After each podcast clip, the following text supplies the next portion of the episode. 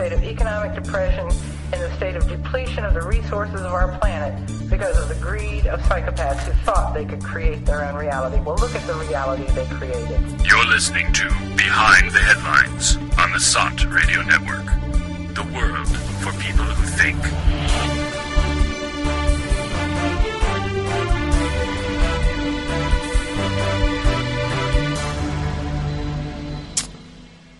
Hi, and welcome to Behind the Headlines on the SOTT Radio Network. I'm Joe Quinn, and my co-host this week, as usual, is Niall Bradley. Hi everyone. And we also have Bahar Azizi on the line Hi, all. to help us out with anything where we get stuck on, Yes. uh, among other things.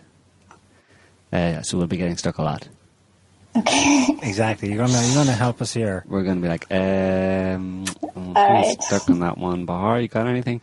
So, yeah, um, well, That song intro gets more and more appropriate as time goes by. You know when Laura's saying, "Just look what they've done to this place." I mean,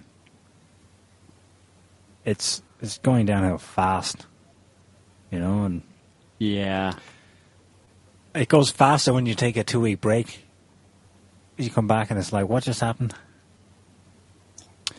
So, well, on the other hand, though, it's almost like same old, same old. There haven't been many major developments. There was one thing that, that happened. There was a big event, at least it's a media event. I mean, uh, the Brussels bombings were. I think we haven't been on, we haven't had a show since they happened. Um, we've obviously written about it a bit on SOTT. Um, there's no very little new information since what was reported in those first few days on that event. Um, the, the dominant thing I'm getting from mainstream media is, oh, Belgium and the EU in general needs to do this and that, and this won't happen ever again. So the message being sent home is, uh, e- Europe, particularly through European Union, needs to be more like us, us being the United States regime. Uh, But why Belgium, though, in particular? why it's uh, well, didn't um, Turkish guy, what's his name, Erdogan, say Brussels will be Mhm. next? No, he didn't. Yeah, he, he did. he was he probably didn't know anything. He just happened to say that. Um, it's um, the answer is kind of revealed in the headlines that came with the event. You know, hmm striking terror in the heart of Europe. Yeah. With so many international institutions there, it's the place to um, attack if you want to get certain message through. Hmm Um, the the most flagrant thing about that event, though, for me, is uh, the locations chosen to carry out those two bombings. One at a metro station, and the airport, of course. I mean, the metro station is surrounded by seriously high-profile targets. Um, within a 500 meter radius, you have the American Embassy, which I think is the largest in Europe. You have the European Union district, of course. Um, the European Commission headquarters, the Berlaymont building, is 200 meters away from that from that metro station. You have the European External Relations Service, the basically the foreign service of the EU, 200 meters from the metro station. You have uh, the European Parliament about 300 meters to the south of the metro station. uh, and many other significant EU institutions and even sites of uh, American interest. And no, rather than at least make some kind of symbolic or some sort of symbolic effort to target any number of those targets, they blow up people underground, and among them Muslims, because there are Muslims in Brussels, you know, ordinary people. Yeah. Okay, so that's the one target, and then the other target's Brussels Airport. 2.5 kilometers down the motorway is NATO. At least it's it's civilian, it's uh, it's political and administrative headquarters for Europe, and it's it, it's a massive sprawling complex. You obviously would might be harder for them to attack because it's protected with military and high fences and so on. But actually, at the moment, it's um, open on all flanks because they've just built, but it hasn't been completed yet, a 1.5 billion euro headquarters, brand spanking new. It's one of the largest structures in Belgium. In fact, I think it is now the largest structure in Belgium. It's an enormous complex, um, almost complete. I mean, hello. You want to wage jihad against the people who kill your peoples? The obvious target is NATO right next door to the airport. But they go out of their way not to attack them, but to attack the civilians, and somehow that's going to hurt NATO. You know, there's there's there's no there's no consistent logical strategy of any kind mm-hmm. in play there. Let's get them to. Let's get NATO to provoke NATO to bomb ISIS some more. As Pretty much, yeah. That's their strategy, obviously. It's like a big bear, you know, except that's a Russian bear. What, what's the equivalent of the, like an eagle? And you just keep poking it. It keeps pecking you in the face, and you keep poking it. and then how does that help you? Well, you keep getting pecked in the face. You know, they're masochists. These people, they, they actually enjoy being bombed. You know, as I said before, they obviously enjoy it. Their strategy is, let's get, uh, you know, Western powers to bomb us as much as possible. How do we do that? Let's, uh, well, first of all, we'd have to get the people on side. So let's bomb the people, and then the politicians can use the outrage of the people to justify bombing us somewhere. It makes loads of sense. Uh, what's worse, on the other end of this war, in quotes, NATO doesn't bomb them. Hmm. It, bo- it bombs the ordinary people over there, or just doesn't hit anything doesn't at all. bomb anybody. So well, that's that's good for them. Then maybe they're onto something. So they realise that by provoking NATO uh, or by, by bombing people in Western countries, they're not going to provoke a NATO backlash. They're not going to get bombed anymore. So um, what would be their agenda then? Uh, they'd figure, well, why do they not like Western populations? Well, because they're just because they're crazy or something, or because uh, they're the infidels and they like to kill Westerners because they're because they're Christians and stuff, you know. But then they end up killing yeah. end up killing Muslims in their bombings as well. But then they don't care. They don't care about uh, Muslims either because they've been killing loads of Muslims in Syria.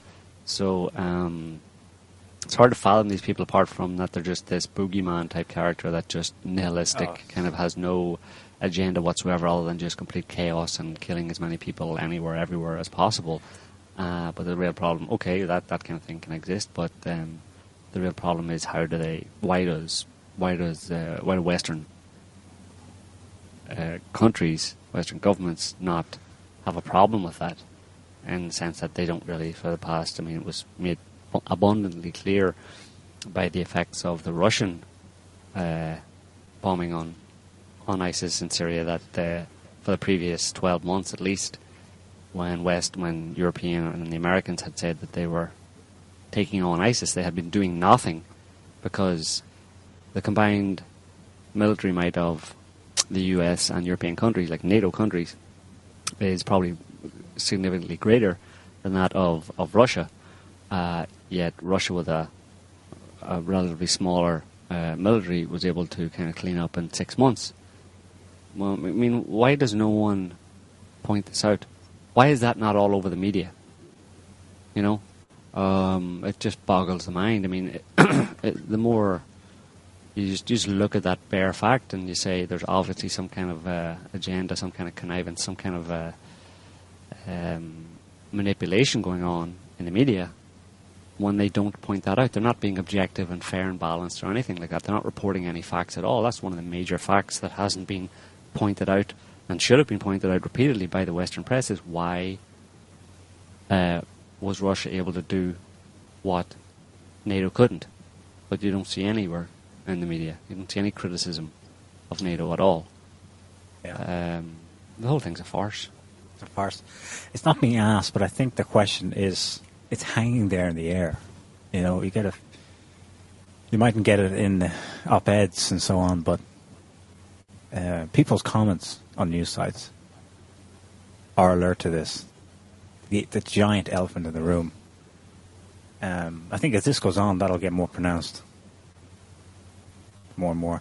The the very fact that Russia withdrew, at least on a formal basis, um, is shocking to Westerners because they're so used to war being a one way to absolutely wasting a place and absolutely wasting your budget.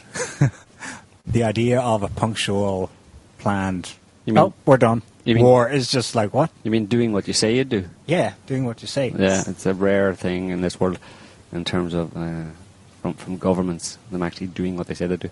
Uh, we have um, a caller on the line. Hi, caller. Hi, hello, how are you? How are you? This is Andres, how are you? Andres, Not welcome. bad, Andres. Welcome. Hey, you guys were talking about uh, the bombings in Brussels, and um,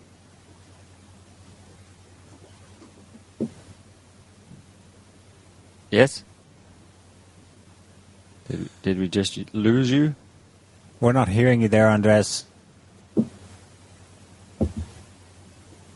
Maybe try calling again. Yeah. Everything's good on our end, but um, I don't know why he just he just disappeared into the into cyberspace there. Um, right, try calling again, Andres. um, yeah, people are. I mean, we don't really need to go into the Brussels bombing very much. I mean, it's all uh, uh, a bit of a, a joke, really, um, in the way that they handle the whole situation, and, and there's no real proper investigation of it. There's no real rational explanations of anything that happens. It's all just be afraid, and um, you know, that's all there is to it. Um, there's not much more to say. Um, people are asking. Some people are asking about the Armenia, uh, Azerbaijan business that's kind of kicked off recently. Um, and uh, what is it, Erdogan?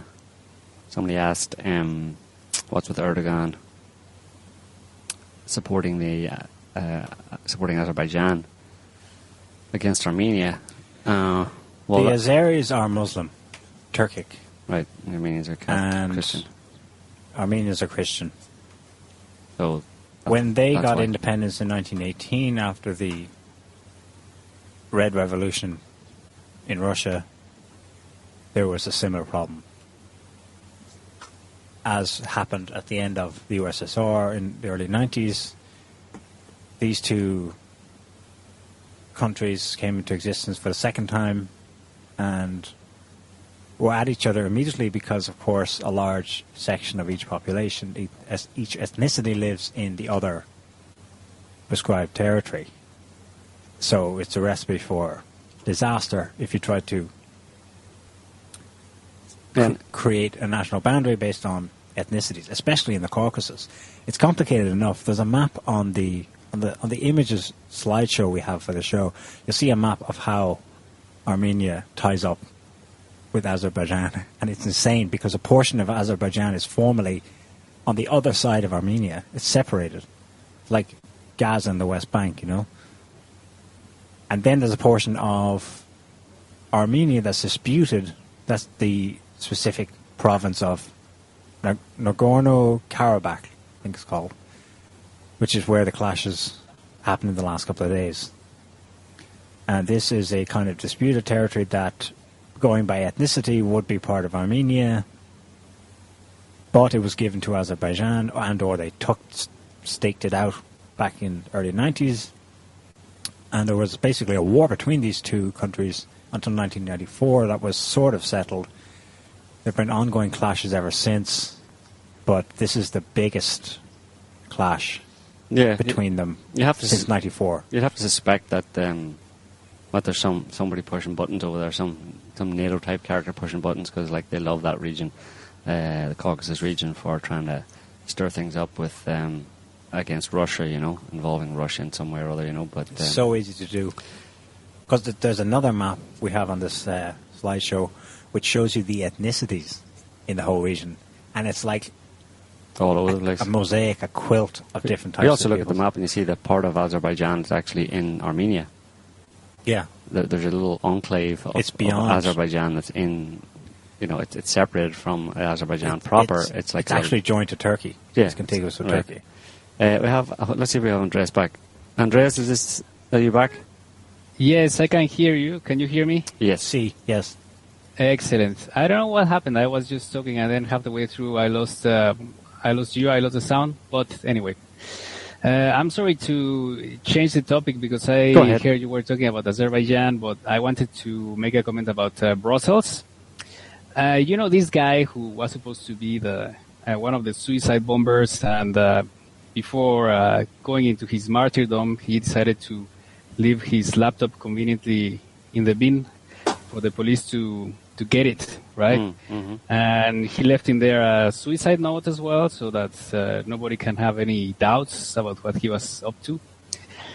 And then afterwards, uh, you guys on SOTT, you you started uh, talking about, uh, well, making the question about uh, how come these people don't don't attack, uh, you know, office buildings or EU institutions or NATO buildings, which are just around the corner from where these guys made the attack. And instead, he decides to go for random civilians, which is a very valid question, and of course, uh, will be in people's minds, or at least people who want to to question the official narratives. And then, just as uh, a couple of days later, then it turns out that they looked further into this magic laptop, and then they found um, photographs of uh, the building of the Prime Minister of uh, of Belgium, and also a, a map of the of the building.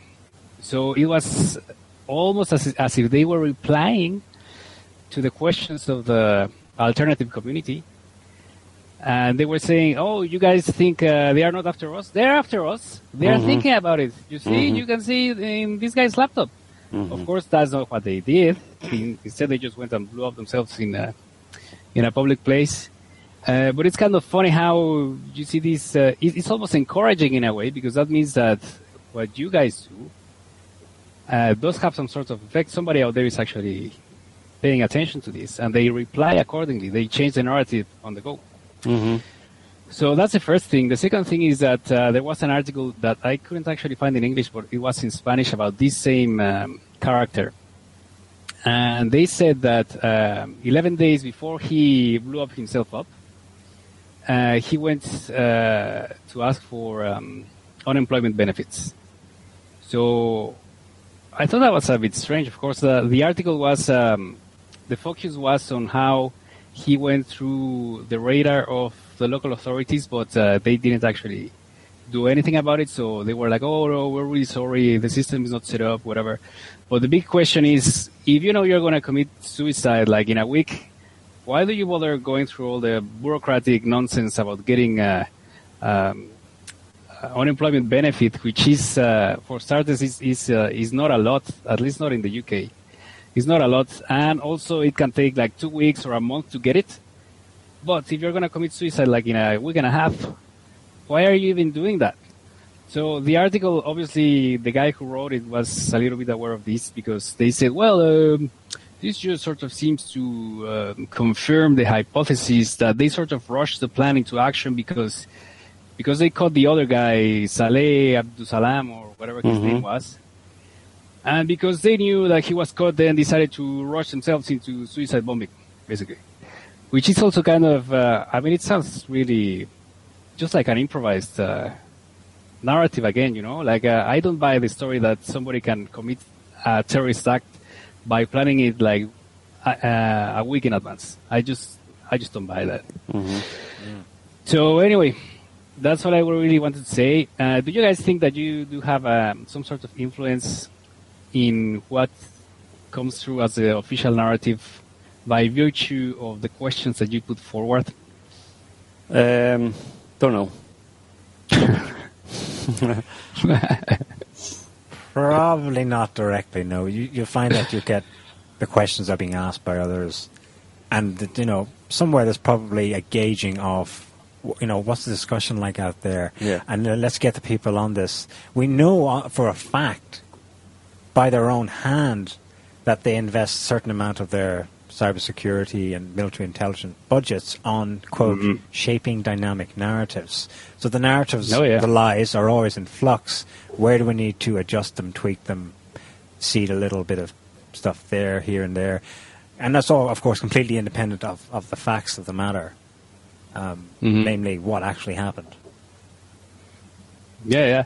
Uh, now that you mentioned this about uh, you know cyber trends and how they manipulate them and so on, there was a very good article published just a couple of days ago, um, which is called uh, "How to Hack an Election."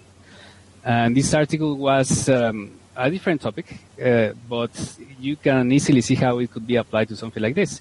Uh, the article was about this guy in Latin America, a Colombian guy who is like a master hacker and he came out publicly. He was already in jail for doing some political hackings and so on.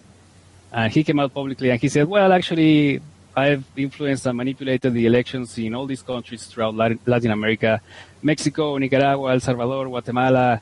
Uh, in- other places in South America, I mean, it was just a ridiculous list, and he provided names of the people he worked with and how he did it, and so on. And actually, his story sounded quite believable to me, anyway. Uh, but one of the things he said is that he created a software with which he could manipulate like an army of 100,000 sock puppet uh, Twitter accounts. So he would basically set up the agenda there. He would say, "Oh, uh, the uh, this candidate, uh, he's got a really good proposal about uh, you know uh, the economy or whatever. We should all listen to him or whatever." And he could do it all by himself with with these uh, Twitter accounts. So obviously, if they can do that for an election in in Latin America, they can certainly do it for the war on terror. hmm Yeah, absolutely. Good point. Yeah. Anyway, that's all I wanted to say, and thank you. All right. Thanks, Andres. Okay. thanks. Talk to you soon. Bye. See ya. Um, yes. Uh, so my take on uh, Azerbaijan business is that Azerbaijan and in particular Baku, Baku was called by Greg Palast, the investigative uh, reporter, as um, or I think it was Greg Palast, called it the uh, the Republic of Republic BP. of BP.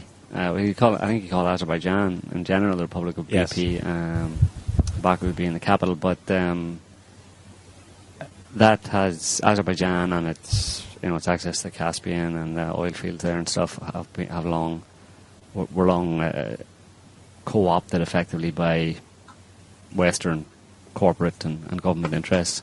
Um, so, and of course, Armenia, just you know, on on the face of it, Armenia, uh, so you have Azerbaijan aligned with the West uh, for a long time, and Armenia largely being uh, aligned with or pro Russia, effectively. So um, it's not surprising to see uh, those two countries kind of uh, having problems. Of course, there's a history to the the region that's being disputed and stuff, but it's not surprising to see those two countries, you know, flaring up type Now. of thing now because they're just basically a little microcosm of the uh, of the the West's uh, attempts to to provoke Russia. You know, the East-West, the Russian U.S. Uh, problem that's been going on for a while now. Um, so, and of course, you know, the U.S. Uh, power brokers in the West tend to like to do things by proxy.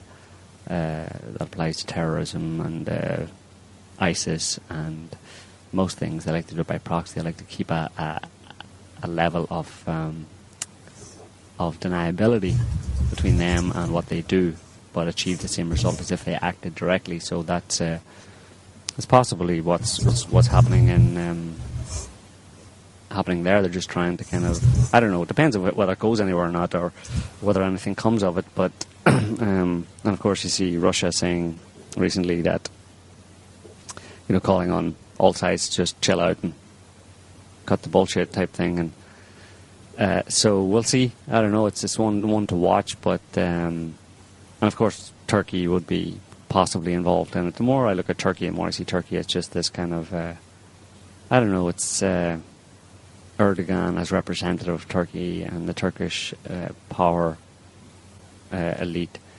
Uh, they're just they're like a bunch of they kind of em- embody uh, in a public way everything that the West stands for privately or behind the scenes type of thing. They're just sniveling, double dealing, backbiting, um, hypocritical, devious, disgusting individuals they're kind of like can, I'm sure you can think of some characters from uh, movies or whatever. Uh, kind of thinking of Igor from uh, Doctor Frankenstein movies. You know that kind of a, of a of a pusillanimous type character. That's that's what the Turkish elite seem to be representing. You know, smarmy, slimy kind of thing. You wouldn't you wouldn't want in your house type of thing. You know, um, and of course it's no surprise that you know that they're snuggling up to the EU and, and, and the US. You know because they find uh, a similarity of uh, ideology and character amongst the Western politicians,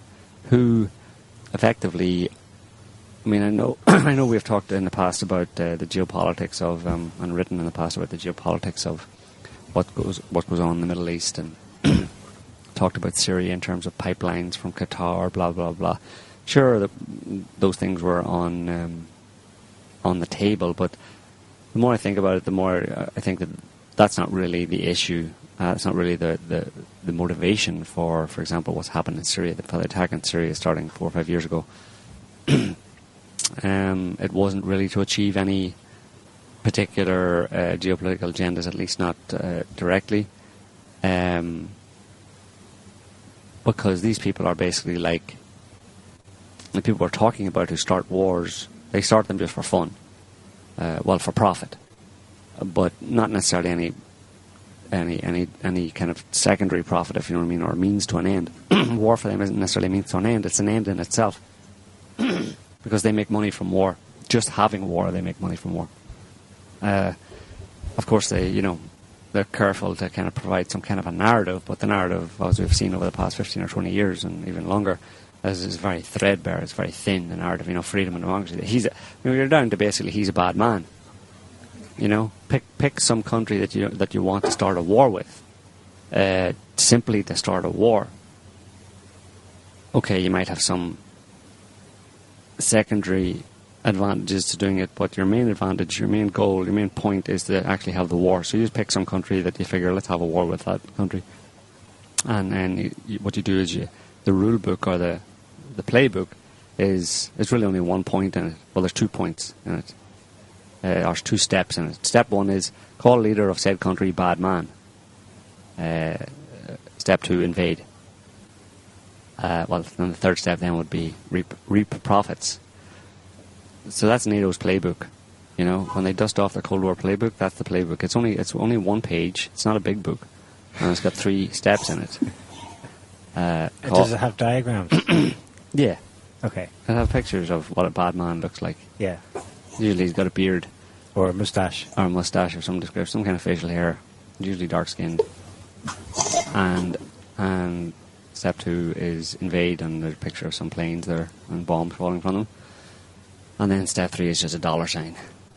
Cha-ching. And if there's audio uh, on the website for it, it's makes a ch- ching noise, and that's what you follow. That's how you get. Uh, that's, that's that's how these mafia. I mean, basically, the West, the ruling elite on this planet, are just like the mafia. You know, if you imagine the politicians all get together, people are bamboozled by looking at them and saying, listening to them, uh, discussing, yes, what are we going to do with this issue and that issue and the other issue? Using big words. Using big words and stuff. But they're just like, of course, if you got a bunch of mafia bosses together and the cameras are on them, they would use big words as well, but everybody would know. Everybody would know They as, were dons. as, ma- as mafia bosses what they were really talking about, and it's what ha- they're- what they're talking about is how to exploit uh, this person or that person, how to get money out of this person, whose knees were going, to, who, whose legs were going to break, uh, who hasn't been paying up, who's annoying us, and who we're going to beat, uh, who we're going to murder, and what we're going to steal, and that's basically you know EU summits. Nuclear disarmament summits, all the summits that you talk about, that's actually what is you know, below the surface, that's what's actually being, that's the deals that are being done are of that nature, of how how how we're going to make some lots more money for ourselves.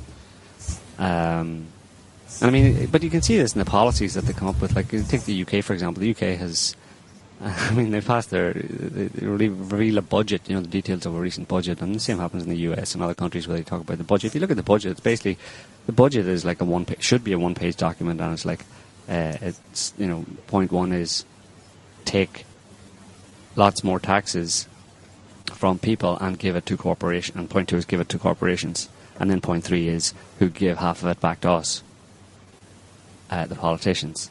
And that's pretty much what their budgets are, you know.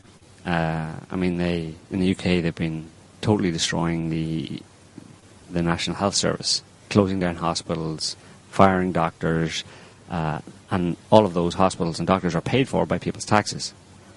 So what they're saying is, okay, the stuff that the money that you, the people, give to the government to use for your benefit, we're not going to use it for your benefit anymore. We're just going to stick in our own pockets, and we're going to tell you that that's good for you and it's necessary. I mean, it is that kind of simple. These people are just mafia. I mean, they don't have a very evolved or complex or convoluted uh, narrative. When you look at it, it's quite simple. If you just look at what actually happens, their narrative is, we're going to screw you over, take money from you, and leave you with nothing, and tell you in some way or other that that's good for you. So yeah, uh, we live on a planet run by uh, a mafia, a bunch of mafia dons who are just in the, in the typical, in the traditional style of, of, of the mafia uh, and what the mafia does. Uh, and unfortunately, they have a lot of power and they have a lot of Not technology. technology to, um, you know, they have the authority of the state and all this nonsense. And people just, you know, stop giving authority to these people and just see it for what it really is and just kind of walk away from them, then uh, things might actually change for the better. But uh, fat chance. And now they're um, starting a war with their own people. If you look at the U.S. and the amount of people being killed by the police, Right.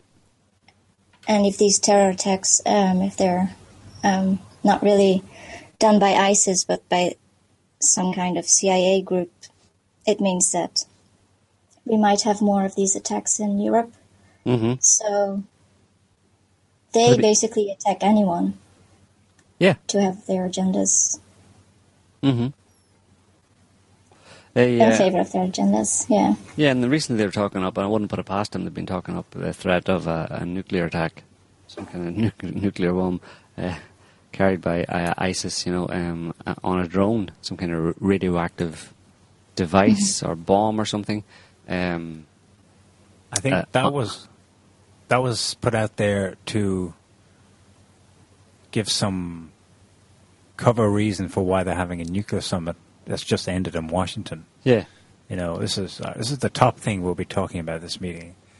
but can you imagine the money they'd make if they, if there was some kind of an, an, a radioactive or nuke uh, attack in the US? There'd just be like there'd be a windfall for them, you know, in terms of the, the amount of money they. I mean, ultimately, the, the money that they make from these kind of attacks is a massive uh, di- diverting of taxpayers' money from essential services that benefit the tax the ordinary person to corporations and their, their friends in politics. So I mean, that's what I mean when I say that war for them is a means to an end, uh, that it makes money just simply by having war, by having uh, the threat of violence, the threat of war, or war itself, immediately generates vast amounts of money for these people.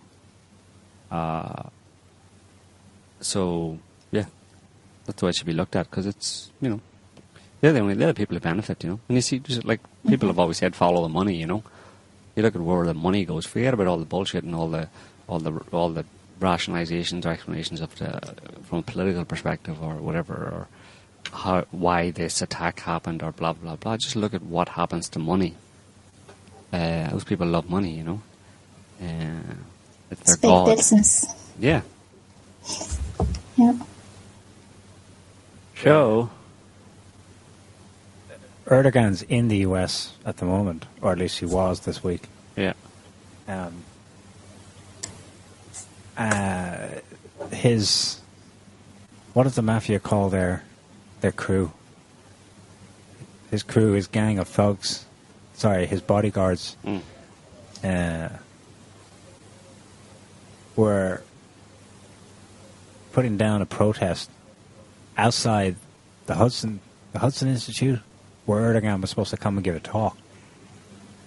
And they basically, in front of U.S. media and world media, just tore signs being held by protesters, beat, hit some of them in some cases, uh, kicked them off the premises, all in front of like police who were just stood by and did nothing, basically. I mean,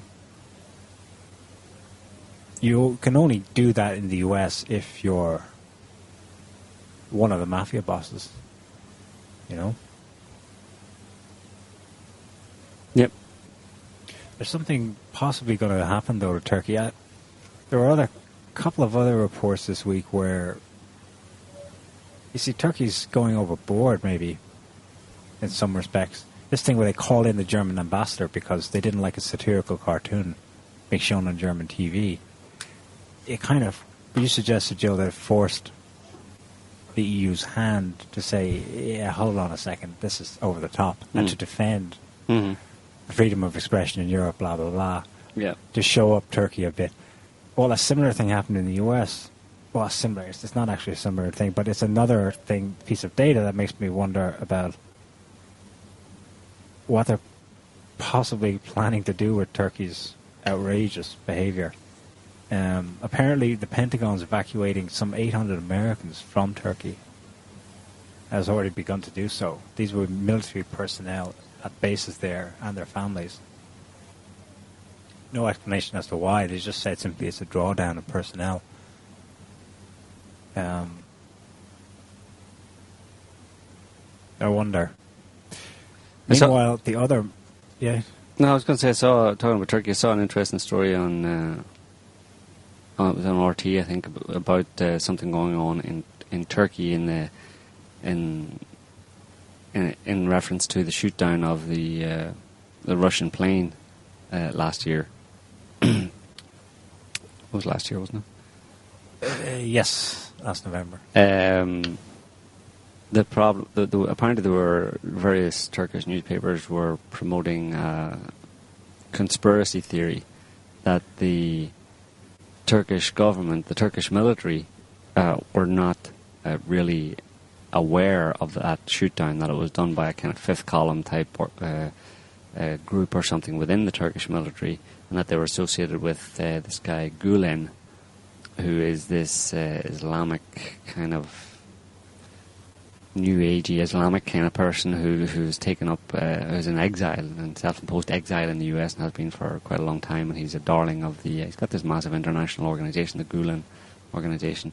Uh, and he's a darling of the uh, US State Department. They brought him in and uh, you know I think they use him in somewhere. There's a lot of stuff uh, around him. Uh, Sibel Edmonds and stuff talks about him uh, in terms of Gladio and all that kind of stuff. And of course, I thought it was interesting because that's kind of um, when that plane was shot, the Russian plane was shot down. That's kind of the the angle that I took on it was that uh, that it, there's a good chance anyway that uh, that it wasn't official an official Turkish military or Turkish Air Force order to shoot down that plane. That someone basically symbolically stabbed Russia in the back and then stuck the hand, stuck the bloody knife in uh, uh, the Erdogan's hand.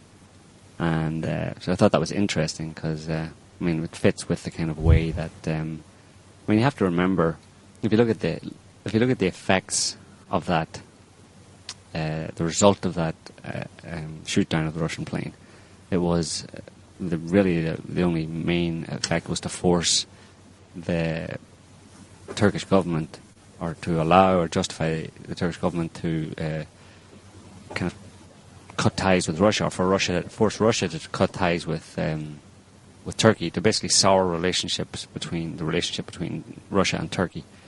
Uh, whenever you see any relationship uh, between uh, Russia and another country soured by some kind of anomalous event, I mean, the first place I look is the, uh, the Pentagon's Cold War playbook because that's what these people are doing. They are extreme. They're hysterical and it's almost childish in the way that they do things. It's like they, they just they're really really annoyed at Russia and they want to find any possible way to make Russia hurt in some way to to, to punish Russia in some way and it really is just very very childish things that they do. I mean we're we're fairly sure that, for example, the shoot down of the MH17 over Ukraine was specifically for that pur- pur- uh, purpose. To, uh, of course, it was used by Western media to make Russia look really bad, and, and that was all good for, for the Americans, for the for the West.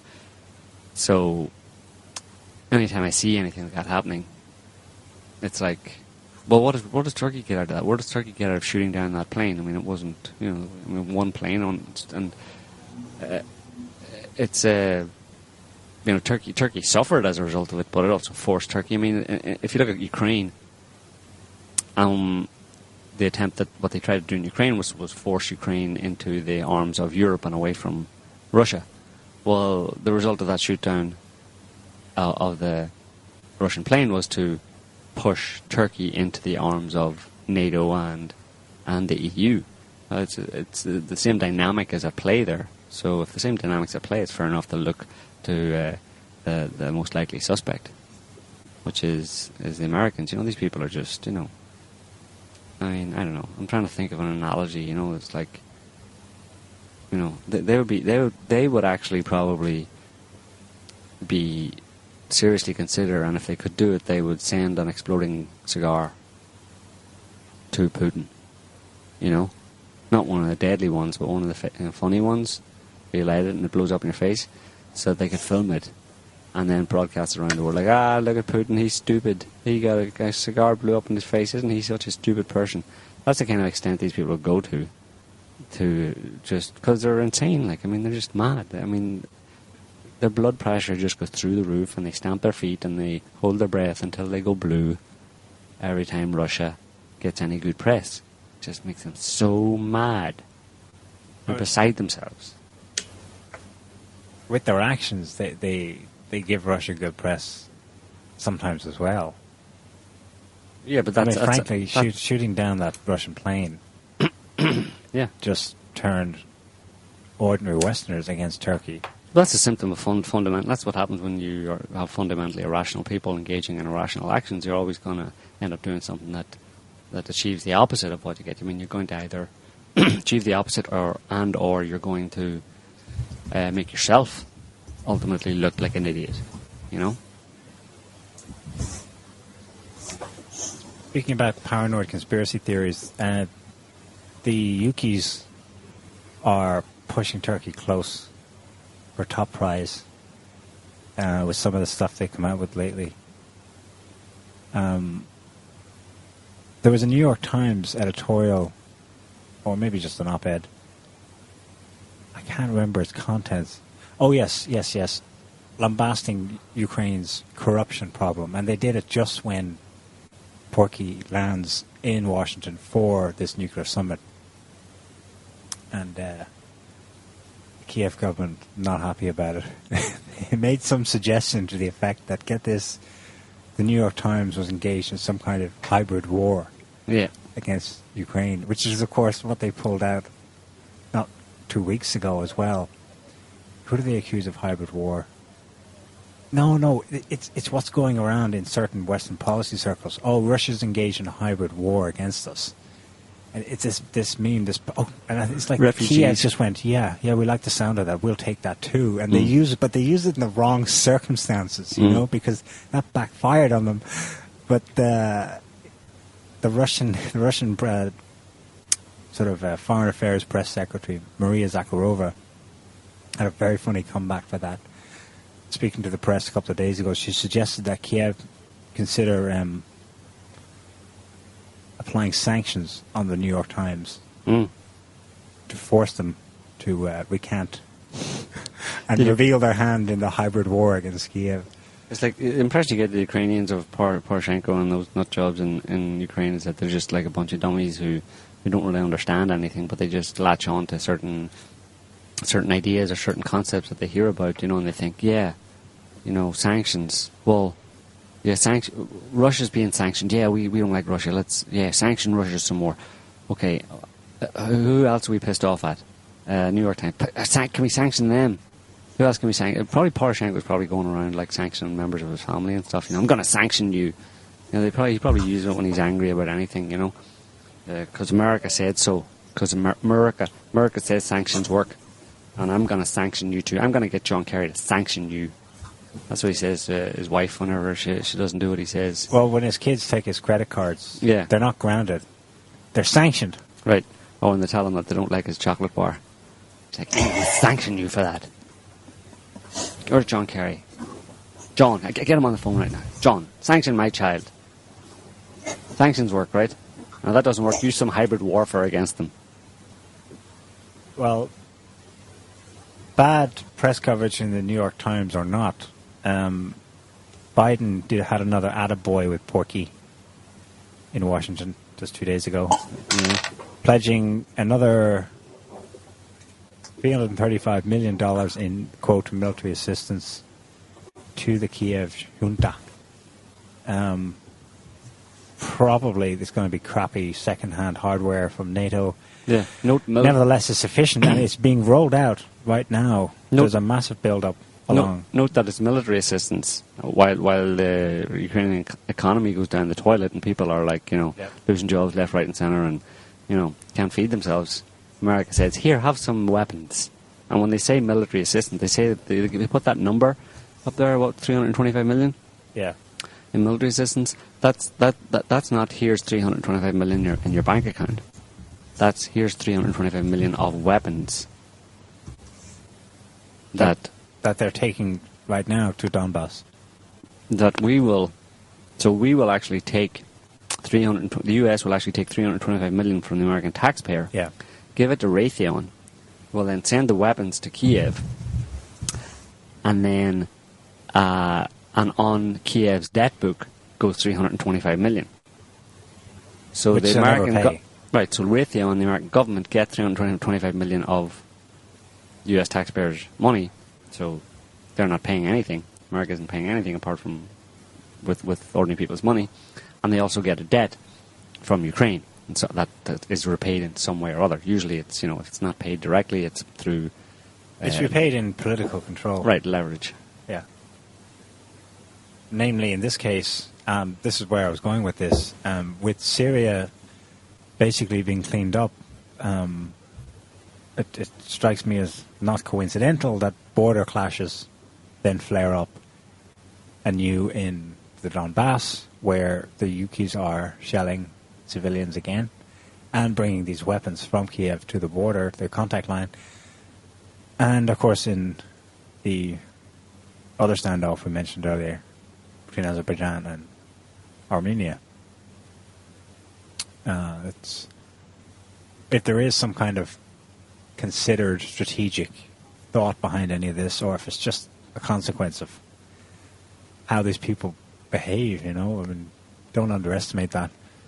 It's uh, very interesting timing for Syria to be, you know, well on its way to being sewn up, and then two other issues much closer to Russia's borders flaring up. Yeah. So what? Uh, what else we got there in the news, uh, Bahar? What else? Yeah. Well, since you guys mentioned uh, Ukraine, I can tell you what I read about MH17. Um, uh, This is an article from uh, last year in December. So there's this um, uh, national newspaper called uh, the Telegraaf. And um, they said that uh, the Ukraine Secret Service SBU uh, which delivers a large part of the evidence, is currently surrounded by rumor and potential corruption, which may have an impact on the reliability of key material in the case of uh, MH17. So I thought that was interesting because you guys have been writing about it uh, since it happened and how the evidence has more holes in it uh, than, than, the, the plane, plane itself. itself. Yeah. Yeah. There were, And, uh, yeah. I have a question for you on this topic. Okay. Uh, the, the Dutch Prime Minister Mark Rutte made a statement, not just yesterday, I think, to the effect that Ukraine will never become part of the EU. Is that correct? Yeah. Uh, yes. But, Yeah. um, yeah, uh, personally, I, I'm, I don't really quite fully understand that, why he says that. Because um, I'm not sure if the Ukraine EU deal has much to do with that, because if I remember correctly, he said that if the uh, deal goes on, then it doesn't mean that they will be part of the EU or something. It. Okay, you guys go ahead. There's going to be a referendum. Explain Yes. to explain to listeners. There's going to be a referendum in the Netherlands on this issue, right? What's the question? Uh, the question is whether or not you agree with uh, the Ukraine EU deal Okay. And what it is. Is a good question because it's pretty complicated. Well, But apparently, it's a trade agreement between uh, Ukraine and uh, the 28 EU member states, and they all will they all have to agree with it, and only then uh, will it be fully in force. And so the Netherlands has not yet gave a gave the green light because there was a a group in the Netherlands that said, uh, "Why aren't you guys asking the population about these very important decisions?" So they uh, added a lot of pressure to the government, and the government then agreed to do a referendum on the, the 6th April. okay. Uh, sorry. Ha- I have a que- another question. How often is there a national referendum on anything in the Netherlands? Uh, never.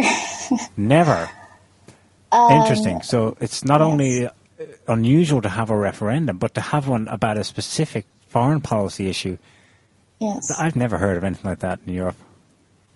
Yeah, but the thing is that uh, the result will not be binding on the government. So even if 80% vo- votes no, uh, they can still say, uh, sorry, but it's a good thing. You guys just don't know. Okay. So But that's, that's, yeah, that's assuming if the voting even, you know, happens in a fair way. well, it sounds like it's only symbolic anyway, so there's no reason for it not to go ahead. You know, uh, legitimately without any interference. It's not a crucial result um, for the Dutch government. But the very fact that it's symbolic and they're going ahead with it, it's like, is. and then of course coupled with this statement, which is clearly going to have an influence on the voters from the Dutch Prime Minister saying Ukraine should should never be part of the EU. There's clearly some kind of um, internal pressure. Why in the Netherlands? I don't know. Maybe it's related to MH17. They do not want the Ukraine getting any closer. Specifically, Rutte says it shouldn't be part of the EU because it needs to remain uh, a bridge between Europe and, and Russia. hmm But he's in favor of the deal. So, he's in favor of the deal, but yeah.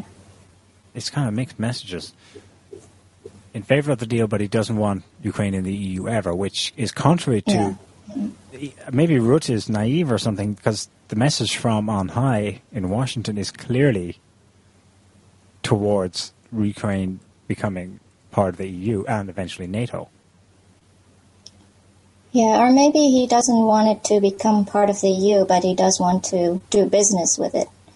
You know, because I've been reading some articles about what happens if the deal goes through. And so, uh, on one particular thing, I'm not sure what it was, but Russia was doing business with Ukraine on that. And if the deal would go through, then European companies will basically start taking over uh, those contracts. Like you don't have to do business with Russia anymore; you can do business with us. And also, it will impact small businesses, you know. And another issue that the Dutch people seem to find important is that Monsanto has a pretty big land now in Ukraine, I think, and they don't want any of that stuff reaching in Holland because we don't really have, as far as I know, a big ban on GMO uh, foods like some other European countries have. So that's what people are afraid of, I think, if that makes any sense. Okay. It's yes. it's all very weird. It's it's completely it's, a symbolic vote. I mean, the last referendum, as far as I know, held in the Netherlands, was ten years ago, mm-hmm. and the question then was, and actually something of real significance, namely, do you agree to the European Union becoming effectively a state unto itself? Because it was to pass the EU constitution that would have changed the European Union from um, a system of individual nation states that are bound by treaties between states to formally making it into a country, one state. Mm-hmm. And of course, the Dutch said no and it was immediately after the French said no. And then all these other countries that were lined up to have referenda on this question, they just cancelled them. And then they rewrote the proposed treaty, and then it became it came back as the Lisbon Treaty, and voila, it was eventually passed when they mm-hmm. the Irish voted no first time, and then they manipulated the situation, and they came back with the correct answer, and that was the end of that. And here we are, ten years later, and the question is: Do you want this other country over there to be closer to the EU. It just seems like what the point. Mm-hmm. Anyway, it's it's symbolic. That's the main thing to take home from this. Like, by the way, Brexit. This idea that Britain is on the verge of leaving mm-hmm. the EU is, is not going to yeah. happen. It's it's purely symbolic. It's been used, I think, to um, uh, as leverage by London and Washington particularly mm-hmm. over Germany, because uh, as the UK Foreign Secretary said, in a kind of not so veiled way, should it be a yes, should British voters say we want to leave the European Union, that's going to give ideas to just about every other country and region separate with any kind of separatist leanings about leaving the EU themselves. So mm-hmm. it's not going to happen. And then, and then there was uh, Scotland's independence referendum, right? Mm-hmm. Oh yeah, last September. Yeah. Yeah. Didn't matter which way they voted there. Yeah. And I guess it also shows that in the end, you know, what the people want, um, it's not going to happen. No. It doesn't matter. No, your, your vote is only useful insofar as it gives a, a Greek chorus to whatever it is that the elite have already decided it's going to be. Mm-hmm. It's democracy. Democracy, yeah. Democracy all the way. Yeah. Baby. You're fr- you're free to do as we tell you. Yeah, it's. I mean, speaking that Lisbon Treaty, I mean, it's happened on a few occasions in different places, but in Europe, when they uh, the referendum on um, on the treaty on an EU treaty for you know for it was meant to, you know it was meant to be passed. It was passed by most European governments, but Ireland was the only country that had a, a referendum where they asked the people to, to vote yes or no, and uh, all the other government uh, governments themselves had all said, yeah, yeah, let's do that. And mm-hmm. but they asked the Irish people, and the Irish people went, nah, don't want to do that. And they were like, what, what do you what do you mean? You don't want to do it? Shit, that was a bad idea asking those people. Uh, so then they just waited about six months and asked them again. Well, no, the very next day were the first headlines screaming. I remember I was there at the time, and the headlines were, were same message. All of them were massive economic crash imminent. That was the first mention. Ireland's crash only hit the airwaves the day after. The people said, "Nah." Mm. They basically set it up hmm and said, "We're going to squeeze you until you say yes." so they did vote correctly. I think a year later. That's, that's uh, well, it's amazing that people don't didn't uh, get a clue at that point that you know, uh, yeah, there is no real democracy. Like I mean, this idea of asking the people what they think and the people voting Yeah. and actually isn't really. That was the second occasion in in the the 2000s that Ireland had a referendum voted no. The first one was the Nice Treaty, which was basically the predecessor to Lisbon, ever closer centralized power of the European Union. Nah, a year later, vote again. Okay. Yeah, Yes. After a year of propaganda and arm twisting and yeah. Um, what else have we got there, uh, Niall?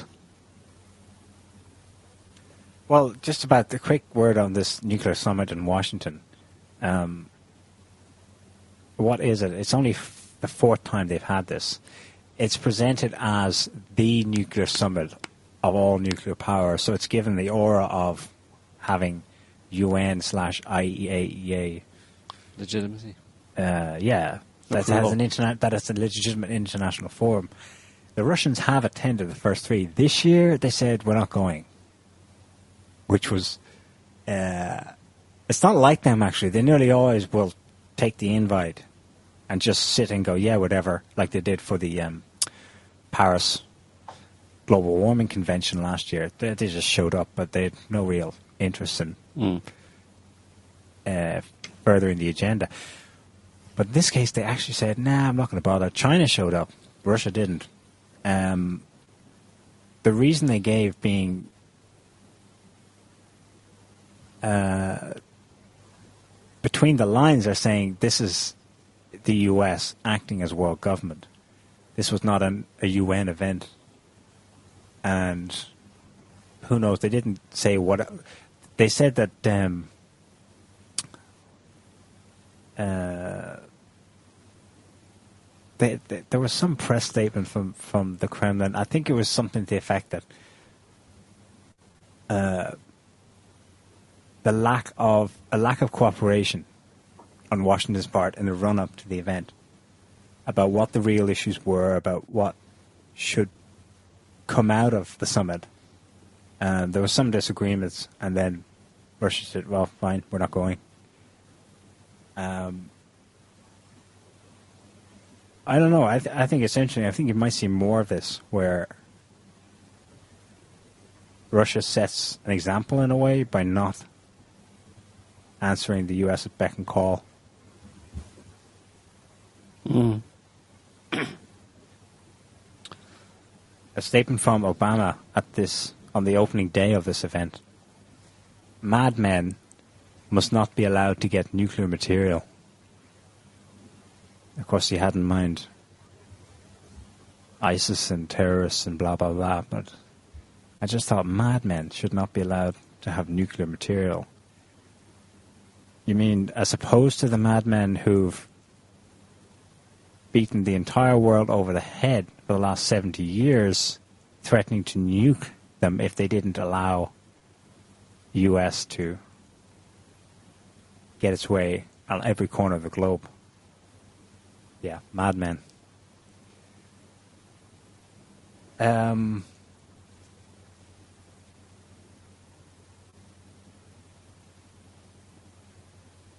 some other craziness happening here in, in Europe. The involves the Turks again. The Turkish deal with Brussels to return every other refugee from Greece back to Turkey is uh, the situation on, on some of the Greek islands right now is explosive. I mean, the Greek government, I wonder, this is what I wonder if this is sort of willful because the Greek government's got a serious problem where they, they can no longer uh, manage the sheer numbers of peoples on some of their islands. They've effectively lost control of ports and islands. Uh, one of the s- sick things that's probably going on in this semi-deliberate mishandling of the situation there is that remember it's only a year since uh, the current Greek government was like completely vilified and pounded into dirt over the um, supposed debt that Greece owes to Germany and the other big powers in Europe. And I've got a feeling that this is being manipulated to maybe not force regime change in Greece, but to give them something to think about in perpetuity, at least for the next decade, because there's no chance of Greece. If there was no chance of Greece having a, a comeback in the in the war against the great powers in the north uh, over the financial issues, they're, they're dead and buried now. There's nothing. The facts on the ground are so different one year on. There's no chance, no way back for Greece now, and I think Turkey was only too happy for the situation to come back because that's Greece like taken care of, you Mhm. know, as any kind of a threat or rival or competitor in the region.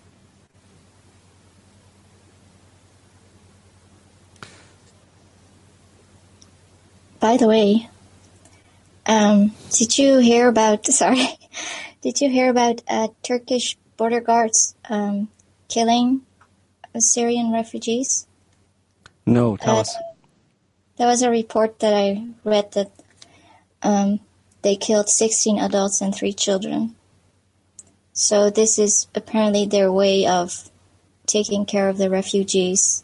They haven't even, they didn't even cross the border yet, and they're shot already. So Nice. Well, typical Turkish. yeah, Typical Erdogan and co. Uh, approach to the situation. It doesn't, Shoot it down. Yeah, I mean, these are the people who put them on rubber boats into stormy seas, uh, drowning 8,000 of them, so it doesn't surprise me in the least. Um, and I wouldn't be surprised that that the refugees in Turkey will be treated. Uh, not treated very well because they tend to be racist as well, from what I've heard. Mm-hmm.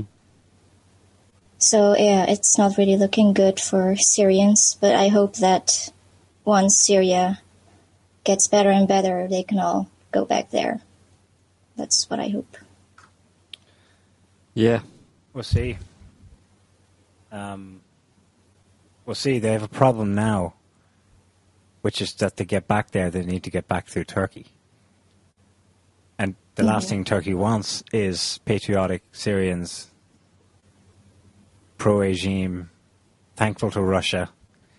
The, the, the problem now is that Turkey is more than happy to have a halved population of Syria because it gives them all kinds of other advantages. Uh, the only other option is for Gre- for Greece to ship them directly across the Mediterranean and into Syria that way.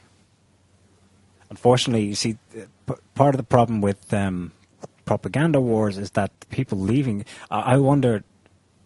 We have some awareness that the situation's got better in Syria, but I, I doubt very much that the Syrians who've left have much of an idea Yeah. that the prospects are good now, or better than they were before, anyway. So we'll see on that front. Um,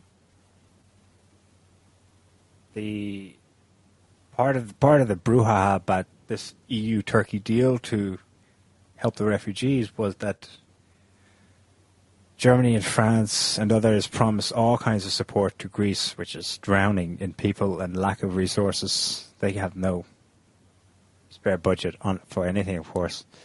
Um, so the Germans and the French promised to send thousands of um, aid workers, lawyers to sort out asylum cases, um, just even just emergency personnel, and actually I think some military too. There's supposed to be a an EU border corps of some kind being sent there. The Greeks have said that nothing has showed up yet, or very little. Um, it's, uh, it's bad for Greece, but it's also it also means that this this situation is going to remain a permanent, at least for the foreseeable future. Um, what's the word? It's a it's a new and it's an intractable problem for Europe. There's, it's a bit like the way Ukraine is now Europe's intractable problem next door. But then we move a little further south and west. Uh, Greece. Uh, it's just one more year after year. I, I, just wonder what'll this year bring. You know, there'll be something else. Um, and to think that it's its origins are so clear to us, but so unknown to most people. Uh, it comes from NATO's wars, basically, and, and this tiny imperial elite who, not not, necessarily intentionally, just by the, their nature, what they've done over the last 15, 20 years, has brought about this this catastrophic situation. Um, and it's creative solutions include things like um, it's not they're not even creative solutions, are they? But they're, they're the next best thing that European leaders can do. So this week, France's minister for um, what is she the minister for?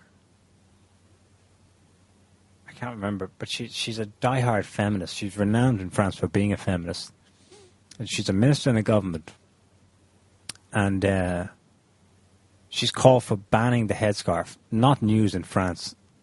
They've been saying this before. Um, well, it's and but what I mean by creative solution is that the only the solution they have is simply um, to, to to capitalize on the the new reality in quotes by ensuring okay our bottom line is we need people supporting our side let's scare the crap out of them about the problem, namely all those refugees that came from the Middle East. And that's the best we can do. We got to hold the fort, you know. Mm-hmm. I, I wonder if that kind of calculus goes on, because a government minister doesn't just make statements like that completely off the cuff. They do, of course, a lot, and then they're reined in by the party leaders and so on. But it seems to be all systems go in all the capitals in Western Europe, especially, uh, and in the East, in fact. Estonian politician, um, in all seriousness, this week says he wants the Quran banned from use in all public places. Basically, ban the Quran from Estonia. Uh, it's a kind of crass. It's desperate as well. It's a crash solution and it's desperate. But I think at the root of it is this okay, the situation's bad, but we got to at least make sure that the authoritarians out there are reminded why they need us, you know. Mm-hmm. Mm-hmm. We can protect you from the problems we created. Yeah, and we're going to do it by banning those things like headscarves and Korans, and it's a slippery slope, and we're going down it fast. Uh, Europeans mock Trump, but uh, yeah, we got a, like a few hundred thousand Trumps over here right now, and they've got power and they've got media access, and they're talking as well. Hmm. Yeah. What's uh, what's the situation on the weather front? There was an interesting um, in Belfast in Northern Ireland uh, two nights ago. Uh, there was a f- uh, what's being put down as some kind of an electrical fault, but uh, a lot of people in that city saw um, some major flashes in the sky, just momentary flashes, very bright flashes in the sky, and people said that they, uh, people in their cars said that they lost their radio, radio reception. uh, in their cars. But uh, and then when the DJ came back on, he said that he had lost power, so that explains why they lost uh, radio reception in their cars. But other people, there's a report of someone saying that their that the blinds in their house rattled, would suggest some kind of a, you know, was this wasn't just a. Uh, I think there was a boom involved or, or, some kind of a noise involved as well, you know. So it's been, I mean, they haven't actually said officially what it was. They just simply said um, an electrical fault, but uh, we got it sorted out. and of course, it could be a transformer uh, explosion or a transformer yeah, blowing up, basically.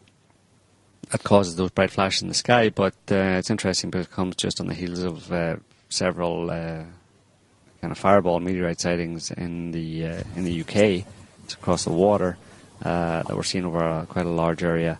Um, and it makes you wonder if there isn't some, not necessarily any kind of a an impact, but a kind of a discharge or an electrical discharge of some kind of space rock flying over the over the sky, uh, and you know causes some kind of an electrical uh, interaction that fries a power station, basically. Uh, so that was one interesting thing. That's not weather, but happened in the sky. So it's kind of weatherish. It's kind of yeah. Unfortunately, it's not we want it to be in your face so people go, look, I can see it, but the, the cosmos is so damn subtle yeah. that you're like, what the hell was that? I don't know, but uh, the power is out for all those cities over there. It's it's coming, it's gone before you can even see it. Um, there was a massive explosion in an apartment block in Paris. Right. Now that came just you know so coming so soon after Brussels and the bombing, people, of course, freaked out and they went terror attack. And the government said, no, no, no, no, no, Paddy two. No, no, no, we didn't do that once. Uh, yeah, how do we know? Um, we just know. Trust us. Within minutes, they're saying it's fine. A massive explosion just ripped apart a residential block, but it's, it's cool. We, we know, know exactly what it was, and it wasn't terrorist for we sure. We know it wasn't because it's not on but our itinerary. When it, but, it, but when it is a terrorist attack, we know immediately, as quickly afterwards, that it was terrorists. So the point is, whatever we say, that's what it is, right? Um, and just suck it up, you know. We'll decide when your terror attacks happen, you uppity people. Just settle down there, quit your bitching, and you know, and pay some taxes. Pay your taxes and stop talking about terrorism until we tell you when to get worried about terrorism. This was just a gas explosion in a fancy French uh, apartment block uh, it was a cooker. Now, if you look at pictures of the explosion, it basically blew the top off this reasonably sized apartment block. The whole insides were exposed on the top floor. Um, so this was one bodacious cooker. I want one of those because it obviously has a lot of power. It blew the top out of the top of an apartment building, and you know, so you know, yeah, some little French granny or something was just uh, you know, had gone gone down to the shops and left the gas on or something. And uh, then the cat struck a match and it, it, it blew it up. And that's what happened. And that's one of many. Well, if, if you did leave, if you had a gas leak that was left long enough, couldn't it fill a large area and kaboom? Not really, no. No. Especially not in drafty French drafty French apartment buildings, you know. Exactly. Uh, uh, it's unlikely. It's not sealed know? enough. The thing is, you know, th- these kind of things have happened over and over again uh, in the past number of years, and have all uh, in houses. I mean, in, in the UK, in the US. Uh, Every other week, there's a house that's just obliterated, or, or, or, you know, or factory, or properties, or factories, whatever, or businesses and stuff just go boom for no reason, and it's all about gas. And for some reason, you know, gas is more lethal these days for some reason, or there's more you know, sources of ignition, or I don't know what it is, but houses and uh, you know residential houses. I mean, in the US, there's been several where just this, just a house, you know, amongst you know detached houses along in a in a nice kind of residential area in the US somewhere, um, suburbia, uh, and one house just gets completely blown sky high, and there's nothing left of it, and the houses beside it are a bit damaged, but uh, you know and of course, it's a gas explosion, you know. So, um, kind of suspicious, dubious, about as plausible as the suicide terrorist narrative, to be honest. Yeah, um, two days Maybe. ago, a tanker exploded in Germany, an oil tanker. Oh, but on that gas that thing in Paris, news just in that they found a laptop uh, and a note in a trash can Yeah. outside the apartment that blew up, Okay. and it was from the gas man, who said that he deliberately left the gas on, and that if you don't stop persecuting his gassy brothers uh, around the world and pay them more, that there will be more attacks. It will bring it to the heart of your infidel, gas discriminating capitals of Europe and America. I have a picture of him as well.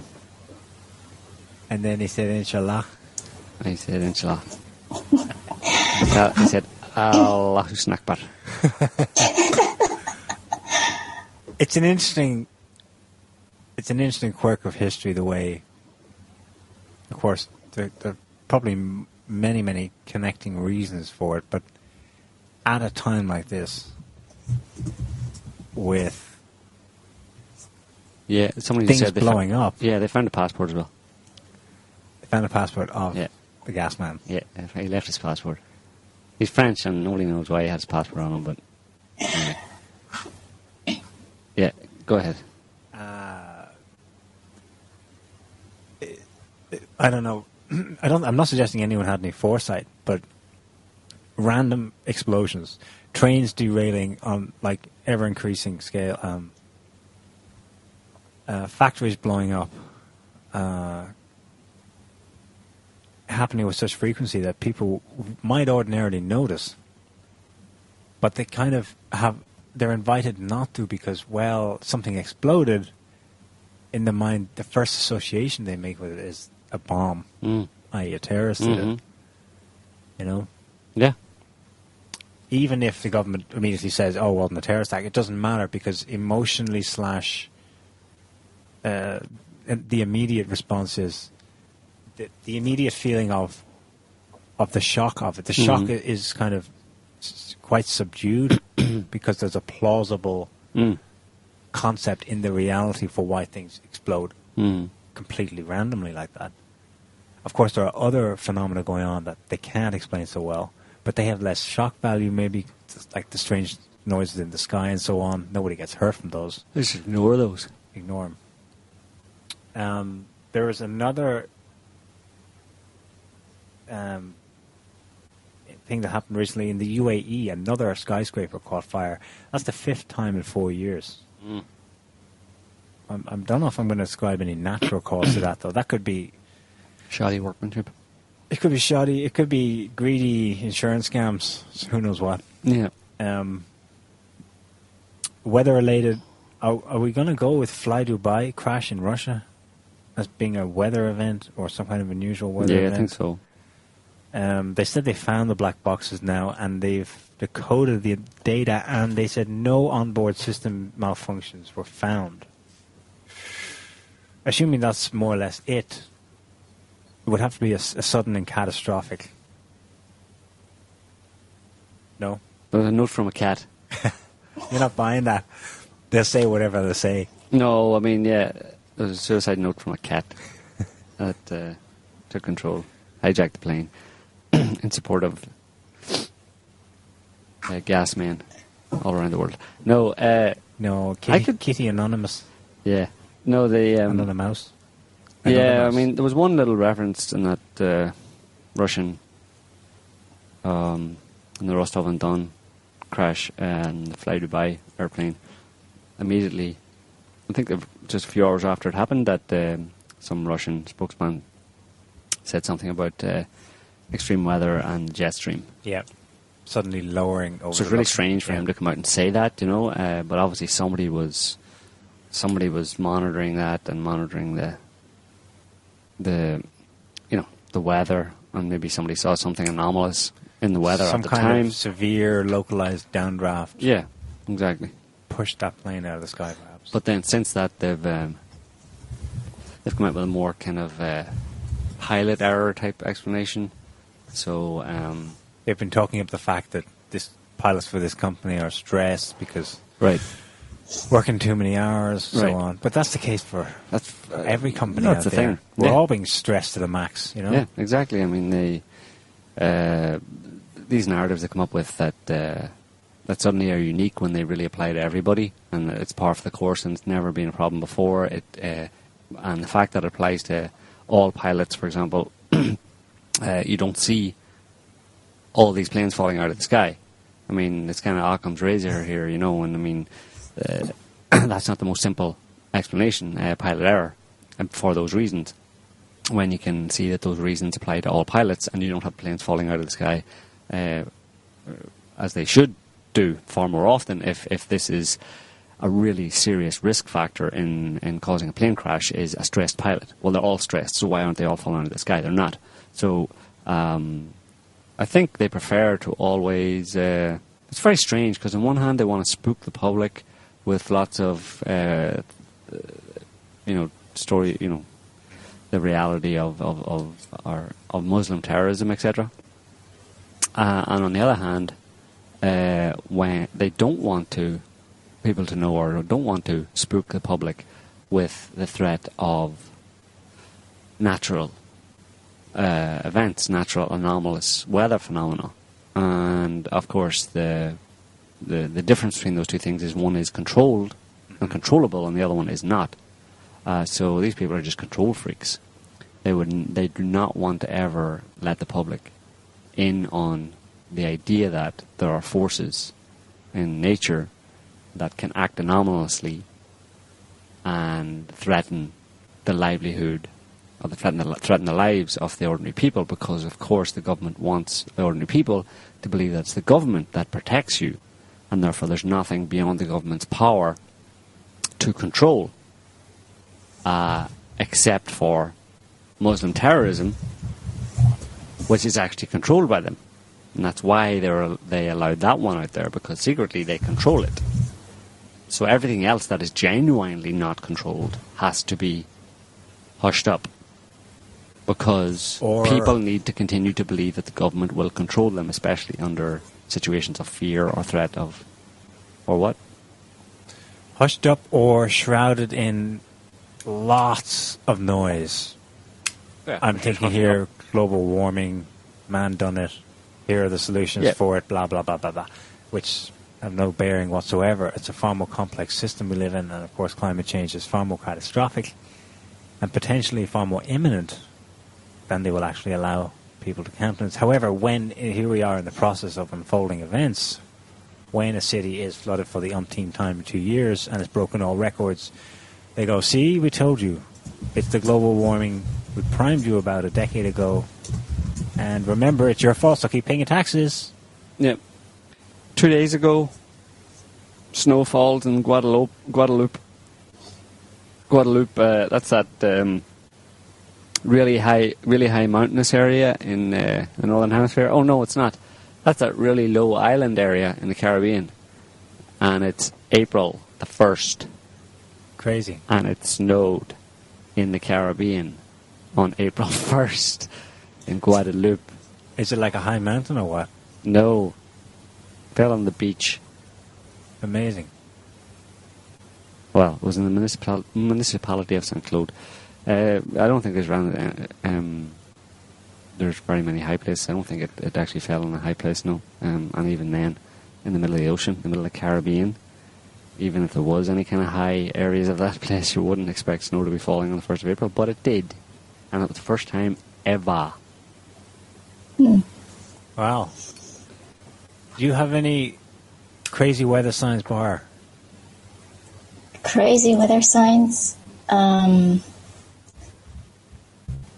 well, okay, maybe one thing that I just read. Um, there were loads of lightning strikes in Florida. About 1,700 in two hours. That's quite a lot. Wow. In Palm Beach County. 1,700. Yeah. So, Charging things up. yep. Cool. Well, Well, I think we're going to leave it there for this week, folks. We've reached Yeah. uh, one hour thirty minute. Uh, so yeah, we hope you enjoyed the show. Thanks to our caller Andres, and thanks to Bahar Thank you for for, joining having us me. and having a chat. Uh, we'll be back next week with another show. Until then, uh, have a good evening. All right. Take care and see you next week. Take care, everyone. Bye. Bye.